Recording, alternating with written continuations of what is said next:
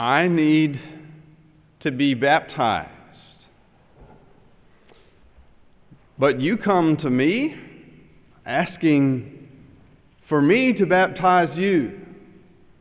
John says incredulously to Jesus when Jesus comes and stands on the shore of the Jordan and appeals to him for baptism. I'm the broken one, the sinner, the one in need of cleansing, and yet you come to me, you, the one of whom I've been preaching and proclaiming and telling the people of your coming to make straight the paths of the Lord. I need to be baptized. And yet you come to me? Jesus responds cryptically It is the right way, so let it be so. This is the way that righteousness will be fulfilled. And when Jesus rises from the water, the Holy Spirit descends on him like a dove and alights on him. And there's a voice from heaven that says, This is my Son, the beloved, with whom I am well pleased. If we could condense John's question, what is this for? That's what it would mean. If we could take John's incredulity, I need to be baptized by you, and yet you come to me, to two words, I believe it would be what for? Jesus' baptism? What for? Because John has been assuming this whole time that his own baptism, his own baptismal practice, has been about repentance and the forgiveness of sins. And he has been teaching people I baptize with water. And when the people come, the scripture says they came confessing their sins. So baptism up to that time had been about repentance and the forgiveness of sins. But John has also been preaching, prepare the way of the Lord. So, why baptism for the one without sin is a good question. If baptism is about repentance and forgiveness of sins, why should we baptize the one who is without sin? Jesus' answer let it be so, for in this way we fulfill all righteousness, is revelatory. We might call it an epiphany. Jesus teaches us that there's a bit more to baptism than repentance and the forgiveness of sins. Now, to be sure, baptism is about repentance and the forgiveness of sins. This torrent in which we are submerged redirects us, it reorients us, it does cleanse us. It is as 1 Peter 3 says it's not merely a removal of dirt from the body, but it is an appeal to God for a, a clear conscience. Jeremiah's prophecy is fulfilled in these baptismal waters. See, our sins are covered up. God will remember them no more. And when we are submerged into the depths of this sea, and the waters close over our face, there in the darkness, in the face, underneath the face of the deep, God does inscribe on our hearts a new covenant. Yes, baptism is for repentance and the forgiveness of sins. But it is not only about that. It is that, but it is not only about that. For if it were only about repentance and the forgiveness of sins, wouldn't baptism be, in a way, almost like an elevation, a privileging of our sins, a making of our sins more than they really are? But John's baptism points us to even more good news. I mean, Jesus' baptism. Jesus' baptism is even more interesting than our sins. I'll say that one again. Jesus' baptism is even more interesting than our sins. Yes, baptism is about repentance and the forgiveness of sins. But it is not only about that.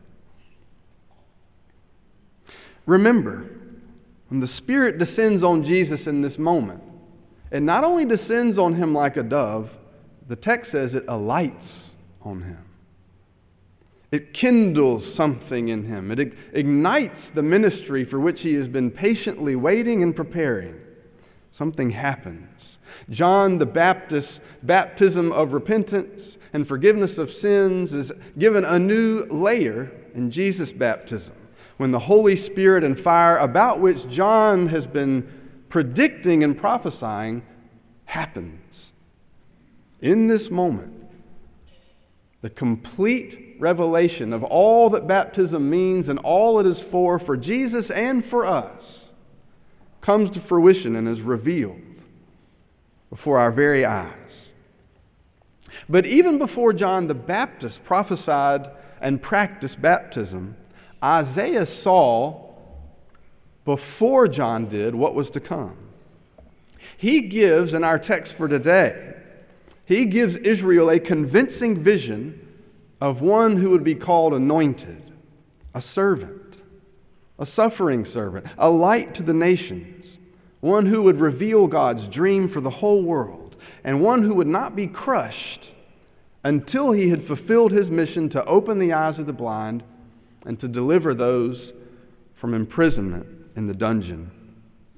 Now, it may be, and we're not sure, and it's not really clear, it may be that Isaiah had in mind one person, someone who would make mud with his spittle and paste it over the eyes of a blind man and say, Be opened, and then he would be able to see or one who would come and free prisoners, and even ones whose name was Lazarus, prisoned by death, to come out of his, his tomb and walk. It may be that Isaiah foresaw this one who would disobey rulers and authorities in order to be obedient to God. Then again, it might be that Isaiah had in mind a whole community, a whole nation, Israel a nation that would be a light to the nations simply by remembering that they had been enslaved and therefore they should not enslave others. A nation that would remember its indebtedness to a God who liberates and therefore would not frame their economy around usury and debtors' prisons. A whole nation that by their fellowship would bear witness and shine like a torch in the world, illuminating God's redeeming love for all people. Then again, it may be that Isaiah had in mind us. Maybe he saw the potential that one day all the people in the world would bear witness to the Holy Spirit's power in their life, the way that it descended on them like a dove in their baptismal moment and alighted upon them, kindled them, ignited them and made of them phosphorescent lights flaring in the darkness wherever they may be found.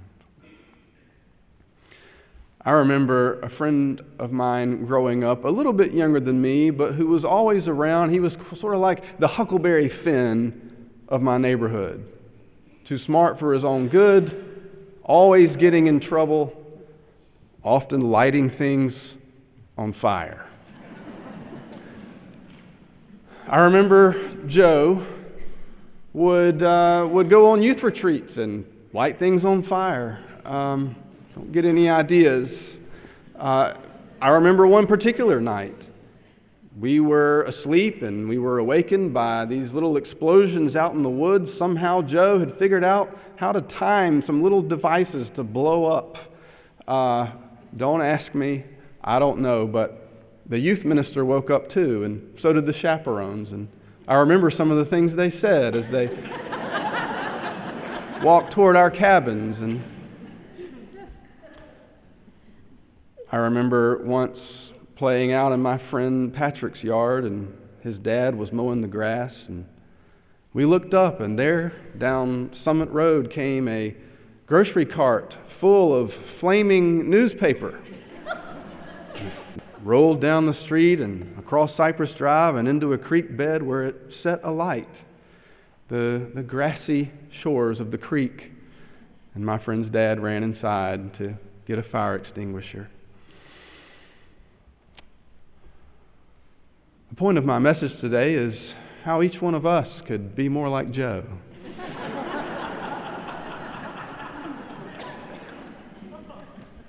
Really, the point of my sermon today is to wonder how baptism alights us, ignites us, kindles in us the fire of God's love, such that we do glow like balls of phosphorus in the air in the darkness, and sparks from our faith light up others around us, start new fires, and the fire spreads, and the world glows with the love of God.